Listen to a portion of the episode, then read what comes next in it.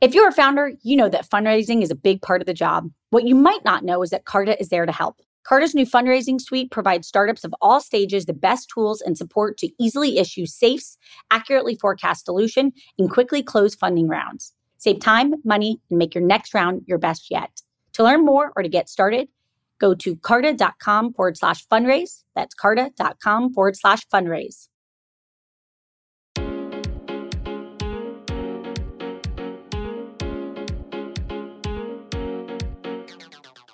Welcome to Inc.'s The Founders Project with Alexa Von Tobel. I'm Alexa, the founder of LearnVest, author of New York Times bestselling book, Financially Fearless, and second book, Financially Forward.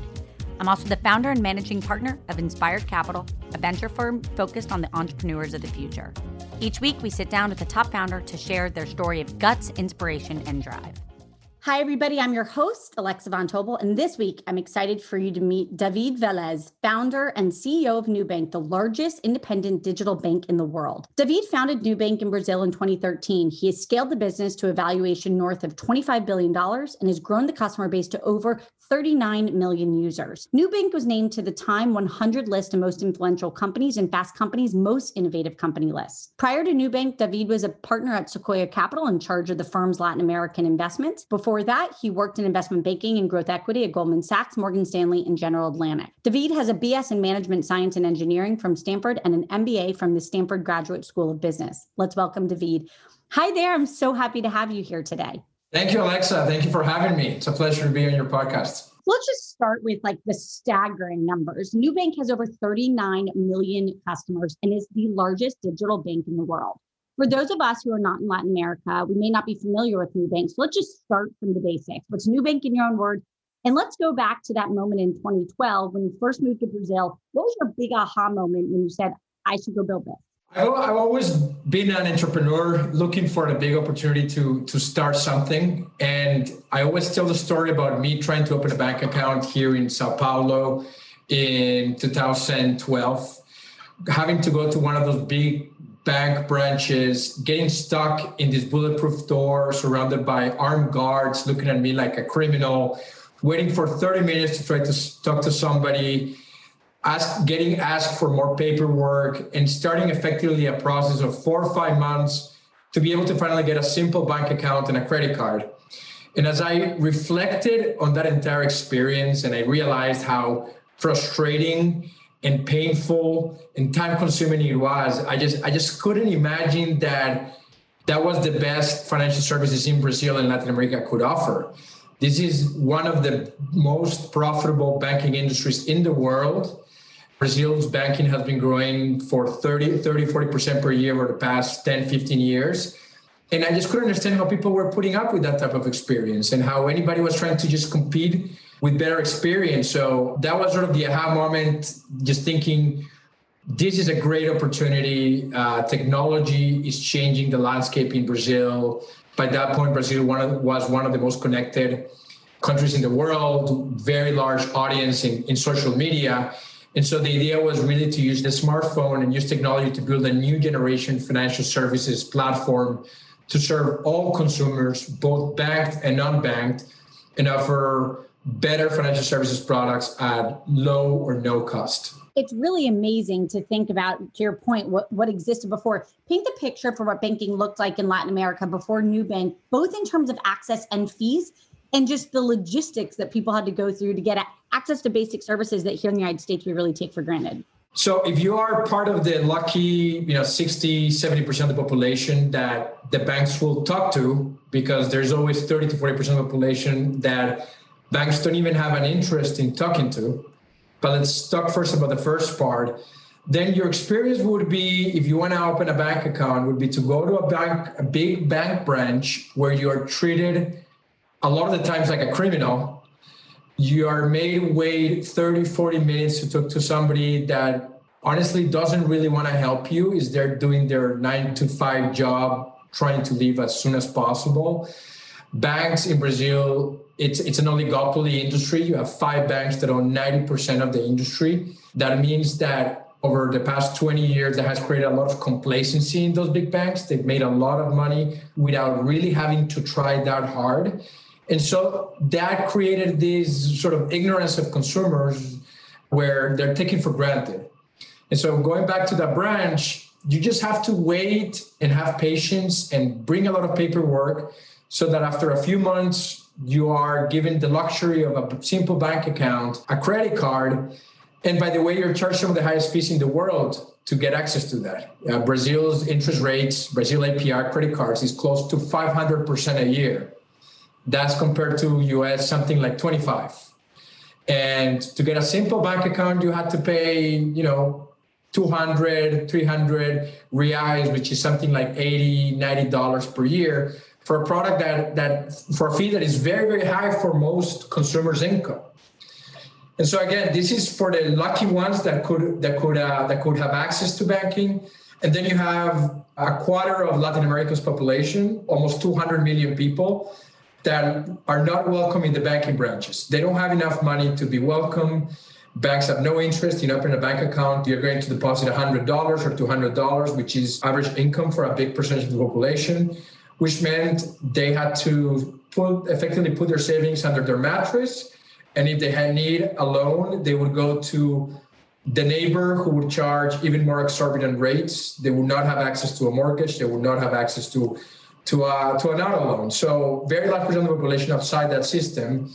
And the opportunity that we saw was really changing that entire landscape for both consumers and unbanked population. Let's quickly fast forward to your first product. So you decided one to launch with a credit card, and you particularly made it purple, bright purple Talk a little bit about just that early customer acquisition, how you thought about it. So you you started with a wildly big pain point. It's wild that most people don't have access to a service that we almost take for granted in the rest of the world. And then you started with credit cards because you didn't have a banking license. You didn't get the banking license until 2017. Why credit cards first? How did you think about it and how did you start building traction? we thought about different strategies and the, the, strategy that made the most sense to us initially was following a bit the roadmap of capital one in the us or of another company called tinkoff credit systems in russia which was seen as the capital one of russia and we like the idea of starting with a credit card first uh, as they as these other companies did for a number of different reasons first one of the biggest hurdles to start a new banking brand was building trust with customers. One thing that big banks do have is trust. As a consumer, you know that you're going to deposit your life savings in that bank and it's going to be there. Nobody's going to go grab that money and run away with it. So banks do have trust. As a new entity with no branches, fully digital, we thought it was going to be very, very hard to start with a savings product. To suddenly come out to market and say, hey, consumer, give me your life savings. Customers were going to say, who are you? Where do I go if I need my money? Uh, you don't even have a license. So we thought that that path was going to have too much friction, was going to effectively be very, very large customer acquisition cost, a lot of investment in marketing, which we didn't have. Versus starting with credit first, we are taking all the risk. As a consumer, worst case scenario, you take my credit card, you use it, and you don't pay. There is no downside for you as a, cons- as a consumer. We're taking all the risk as an institution.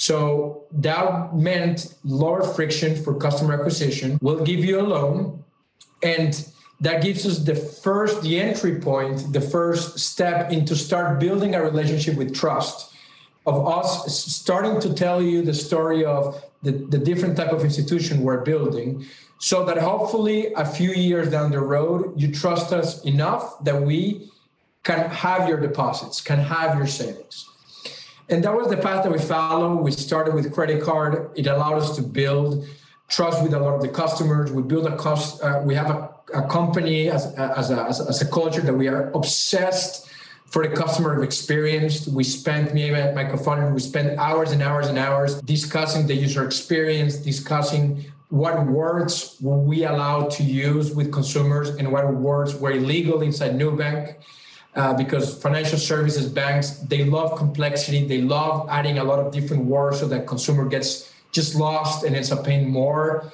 fees that that that she needs or ends up getting into debt. Uh, we spent hours and hours uh, answering customers emails answering customers uh, phones.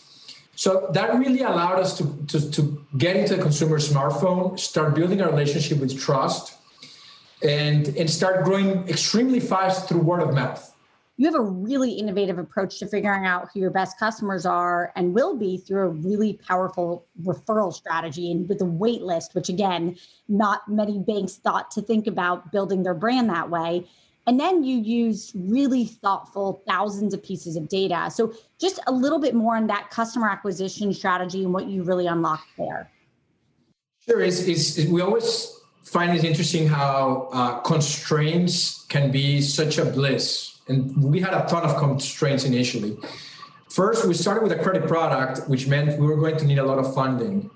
And funding was nowhere to be found in Brazil in 2015, 2016. We talked to a lot of funders, especially on the debt side. Nobody had any interest to provide debt funding to a startup credit card that had no legacy information, that had no proprietary credit model at that point in the middle of the worst Brazilian recession in 100 years. It was as risky of a project as you can possibly imagine. And so we had to grow slowly because we just we were funding ourselves with our own equity. We also could just not approve 100% of the customers that wanted the car. By definition, in credit, you have to say no to a large percentage of the people, especially if you want to grow sustainably and you're trying to build your proprietary credit underwriting. So since the beginning, we unfortunately had to say no to over 80% of the people that went into our product. That's very odd in consumer internet, where if 100 people want your product, you say yes to 100 people. Here we had to say no to 80 out of 100. And so it was a huge constraint. And in discussing with our early team, we realized that that constraint could actually be an opportunity. And what we decided to do was instead of telling those 80 out of 100 customers, no, you cannot have this product, as the banks do, we told customers, customer, right now we cannot tell you yes. We hope that over the next few months, our models evolve so fast that we'll be able to tell you yes, go from no to yes and by the way, if you get invited by other existing customers, we'll give you priority. We'll take that into account in our credit model, and the probability you'll get invited will be higher. And so that helped us first get a lot of customers starting to look for existing customers that created a new couple of communities in facebook where people would go and say hey does anybody have an invite for Nubank i want to get that i want to get access to that card that created an element of scarcity in the market and, and, created sort of an element of aspirational to the brand where I want that car, but I cannot have it. And uh, it helped us build a brand that was very much differentiated and decommoditized from the old, boring, commoditized brand of the big banks. And so more people starting to apply. We had to say more people, no, you cannot have it yet which created even more scarcity, which created even more demand for the product. And after you know 18 months, we have a million people in our waiting list. And, and, and, and every time we invited somebody, the take up of that invite was almost immediate. People would accept accept the card, would have a very high activation, would, would have very high engagement and extremely low churn. So we, we were able to turn that, let's say, product weakness of being in credit and not being to grow too fast into a huge opportunity of building an aspirational brand and a flywheel of customer acquisition that uh, enabled us to even now grow with almost 95% of our customers being completely unpaid, having zero zero customer acquisition cost, or you know 95% of the 39 million customers that we have. David, that is actually wild. Just to repeat it again, you're at the point where you have almost 40 million customers and more than 90 plus percent of that has all been through word of mouth and organic. I mean, it's really wild. You've had this great quote that I love that I just want to quickly repeat. You've said you don't see yourself as a bank at all, but in fact, as a tech company that happens to be in financial services. Can you just tell us a little bit more of what you mean by that? Sure. So, when we think about, since the beginning, when we thought about Nubank, we thought we were going to build a company that was differentiated in a number of different ways. The first one was that consumer obsession. We were going to build products that were extremely good for customers. We were going to go way beyond to build an amazing experience for those customers that were so underserved. And the second part of that is we're going to be able to do the only way that we're going to be able to enable that at very large scale was through technology was building we were going to need to build a very efficient sophisticated technology platform so that we could serve tens or even hundreds of billions of customers with extremely high uh, NPS or consumer experience at a very, very low cost. And so we always seen ourselves more of a more closer to a technology company, closer to a, let's say, an Amazon or a Netflix, who tends to define themselves that way. These are companies that also are obsessed about the experience and need technology to be able to scale.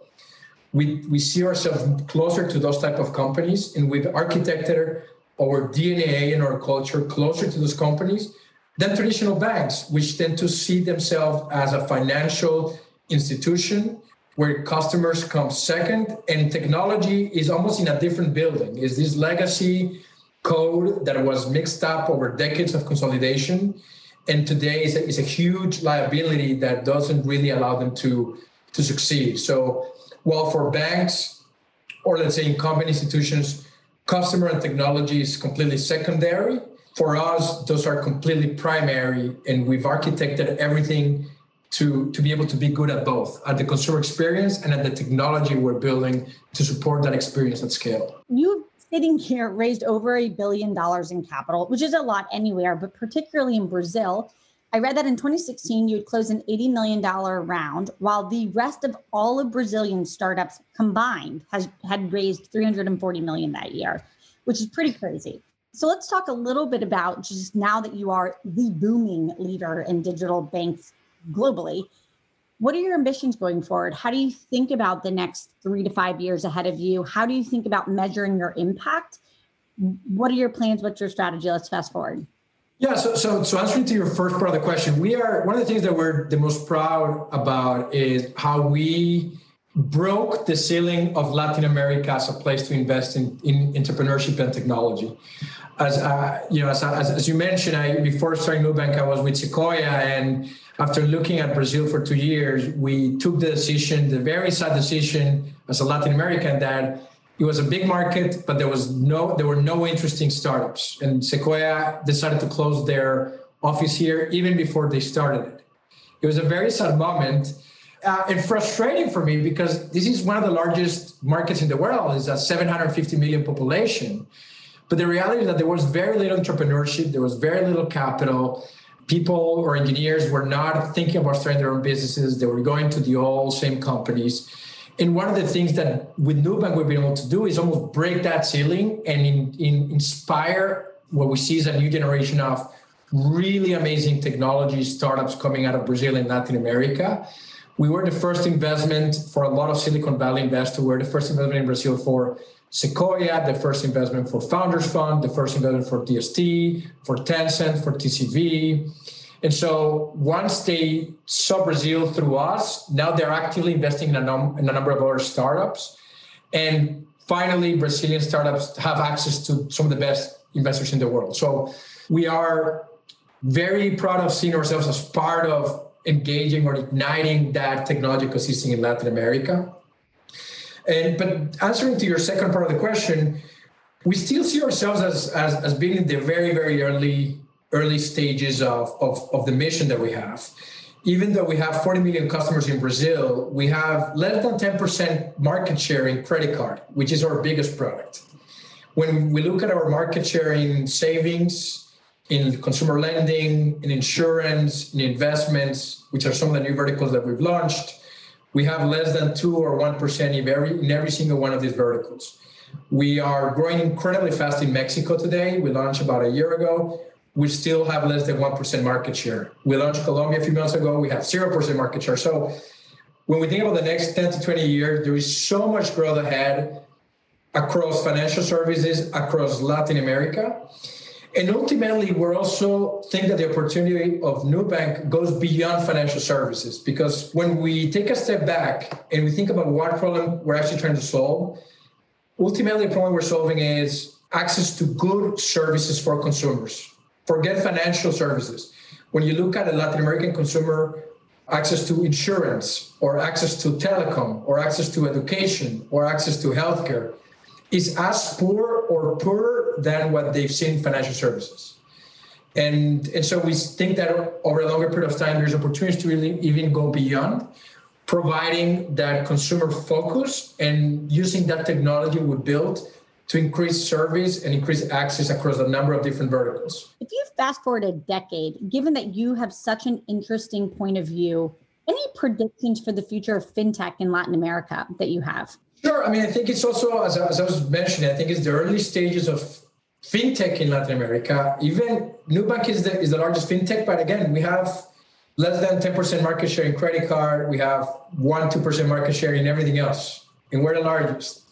That means that the five big banks in Brazil still, still own 90% of all the insurance, all the lending, all the mortgages, all the auto loans. You look at Mexico, same thing. Five banks own 85% of the market. Colombia, same thing. Peru, same thing. Chile, same thing. So I think over the next 10 years, the largest financial services providers will be fintechs in every single, probably in most verticals. And that means just a huge opportunity for fintechs to grow in a number of different of those segments and subsegments. And in both banked customers, as well as providing financial services to 250 million people that even today don't have access to any financial services products. Alexa here. Not only do I get the opportunity to speak with all types of founders on For Starters, but I'm a repeat founder myself. We all know how vital fundraising is to a startup. Carta knows this too. That's why they had founders in mind when they created their fundraising suite, providing tools and support to take the friction out of fundraising. They save founders time and money, allowing you to focus on your goals, not the admin work needed to close a round. From simply issuing safes to quickly receiving funds, Carta Fundraising Suite helps their cap table customers raise a better fundraising round. To learn more or to get started, go to carta.com forward slash fundraise. That's carta.com forward slash fundraise. Let's transition a little bit to you. You were born in Colombia. You have many family members that are entrepreneurs. Do you think you were born an entrepreneur? I don't know if I was born, but I definitely was peer pressured and and, and was made to drink the Kool Aid for breakfast every single morning in, in the environment that I grew up. My dad has 11 siblings. They're all entrepreneurs. They're small businesses, but but each one is an entrepreneur in charge uh, and, and, and that owns their own time. My mom's side, they're also entrepreneurs, and so I just sort of grew up hearing this uh, this path uh, of entrepreneurship as being the path to follow, as uh, really finding the freedom and the autonomy that entrepreneurship creates as something to look forward to. And so as I grew up, for me, it was very, very clear that that's the path that I wanted to eventually follow. It wasn't automatic for me. It took me over a decade of going to work for other companies and getting enough experience to, let's say, be feel prepared enough to to to, to take on the entrepreneurship path. But uh, but yeah, I think it was very obvious to me as I grew up that that's what I wanted to do. I love it. And you attended Stanford. This is one of my favorite facts about you. And you paid for part of your tuition through money that you made by buying a cow at age 12 that you sold. Talk a little bit about just like your point of view as you show up on Stanford's campus, coming from, you know, a very, very different background. Was a culture shock? How'd it go? Yeah, so I mean, Stanford was a dream for me just because what it represented in terms of entrepreneurship. As, as you said, I, I, I was I was doing a couple, number of different entrepreneur, little entrepreneurship projects growing up, including buying a cow from my dad that became two cows, that then became four cows, that then became eight cows, and and so uh, what I showed up to Stanford, I had the same mentality like, what, are, what, what are we going to do here? What, what, what are we going to start? Uh, and there were a lot of people in that environment asking the same question. Uh, surprisingly, though, I just I, it wasn't very clear to me though where to begin. I was I remember sophomore year saying I'm not going to go do the traditional summer internship that everybody's getting. I want to start something, but I just didn't know what I don't even know I didn't know what to do, and and and you know it, it wasn't automatic to me how to start a business. But it's definitely that that uh, that career of that feeling of people starting their own things that was very much aspired to a Stanford. I think that that gave me more motivation to eventually pursue that that path.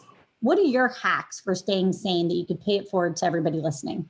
I think just managing your own, you know, psychology as the company grows is probably the biggest challenge of any entrepreneur. I've tried a number of different things. Uh, first, exercising is super important for me. I wake up very early, 4:45, 5 in the morning every day, and, and try to do at least one to one and a half hours exercise. Uh, both I like running, I like uh, lifting weights, and and I and I find that that's if at 6 a.m. in the morning I'm done with one hour exercise, I feel that I'm already winning the day. Like that's early in the day, but I'm already ahead. And I love the way I feel about that and, and, and, the, and the motivation, the energy I get from, from exercising.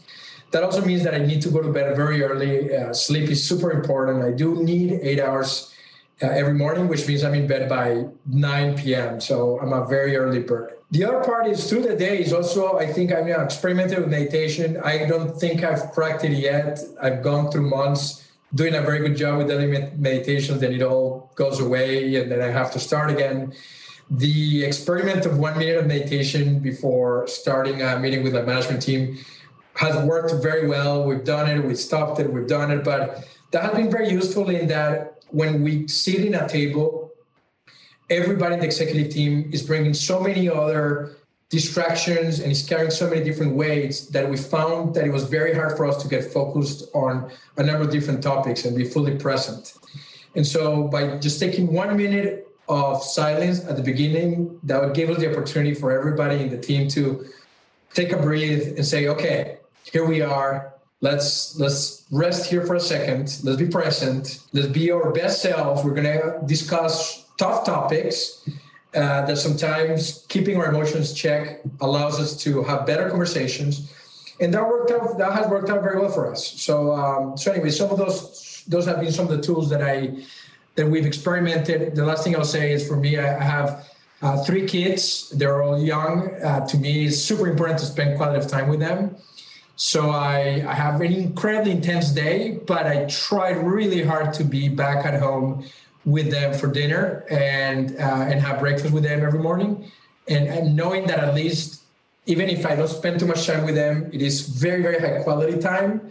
To me, is very very important through through the through the week and through through the day. Last question on you: If you had to think about the most important thing that you got great at as a founder, what would it be? I don't think I'm great yet at necessarily anything. I've improved a lot in a number of different dimensions. I think the dimension that I've improved the most, that is very impactful for the organization, is consistently pushing to have better and better and better and better people across the board. Is knowing what a great, great world class talent looks like. I think for a founder, it's very hard to know that initially because you've never really seen that. Uh, and so it's, it's just very hard to know is if you if you really are at a world class level or you're not. And I've had the you know the, the luck to increasingly work with and, and seek to work with better and better better people that that, that can take their teams that can take what we do at Nubank to a whole new level when they join. So that's something that that that sort of uh, ambition to have incredibly great people working with us is something that I that I elevated, and I think that has had a significant impact for the organization. David, I'm going to move to a really quick fire round. I'm going to ask fast questions. You tell me whatever first comes to mind. What gets you out of bed every morning? Being better and learning. What's the favorite book that you would recommend to everybody that changed your life? Uh, I love Gabriel Garcia Marquez, 100 Years of Solitude. Best interview question that you like to ask people to really get a sense of who they are? Uh, I ask a lot about what people's parents did, what their mom and what their dad, and generally I ask what their mom expected of them. I, I find that there is there's a lot of insight into people's relationship with their parents and the, and how their parents thought about their kids, because ultimately they are the ones that build the values of that candidate. And so you can go really deep and really personal by understanding, by asking a lot of those early early years. Biggest pinch me moment to date, where you actually went home to your family and you said, I cannot believe that just happened at Nubank. Biggest pinch me moment. Um, I, am I'm, I'm in the office right now, and I remember coming into this building in 2015 and just not believing that this was going to be our office. We started the business in a house, two floor house. Uh, my CTO co founder lived in the second floor We had meetings on the floor because we didn't have furniture. And a year and a half after, we were about to close the lease on, on, on it's not a gigantic building, it's a six floor building, but it's a beautiful building. And, and just seeing this building from the outside and being willing to sign that lease to me was a complete pinch, pinch me moment. I couldn't believe it. Fast forward two years, how many days a week will we be in an office? Two to three. Any other startup that you want to give a shout out to that you just think is doing something really special that you've learned about recently? Uh, there is a startup in Brazil that's called Doctor Consulta that is uh, providing healthcare to a large percentage of Brazilians that have no access to healthcare, which I love. It has an incredible amount of so, uh, societal impact. Uh, I feel that if it's painful to have bad access to financial services, it really is painful to have bad access to healthcare. And in Brazil, the top 5% has great healthcare, the other 95% of the population has really, really bad healthcare. Uh, especially when, when you're thinking about public healthcare, which is what people can afford. People are waiting three, four days to get an X-ray in when they are in a lot of pain. And so what Doutor Consulta is trying to do is expand access to healthcare services across Brazil at a very, very low cost. And I just think that it's not only a great business, but it's also very, very impactful to the entire population. So I love this startup. I love that. First of all, David, thank you so much. Everybody out there, um, thank you for listening today. If you want to learn more about Nubank, you can head to nubank.com.br. You can join us next week for Inc. the Founders Project with Alexa Von Tobel. David, you are an absolute inspiration. Thank you so much for joining us today. What an honor to have you. Thank you, Alexa. It was a pleasure.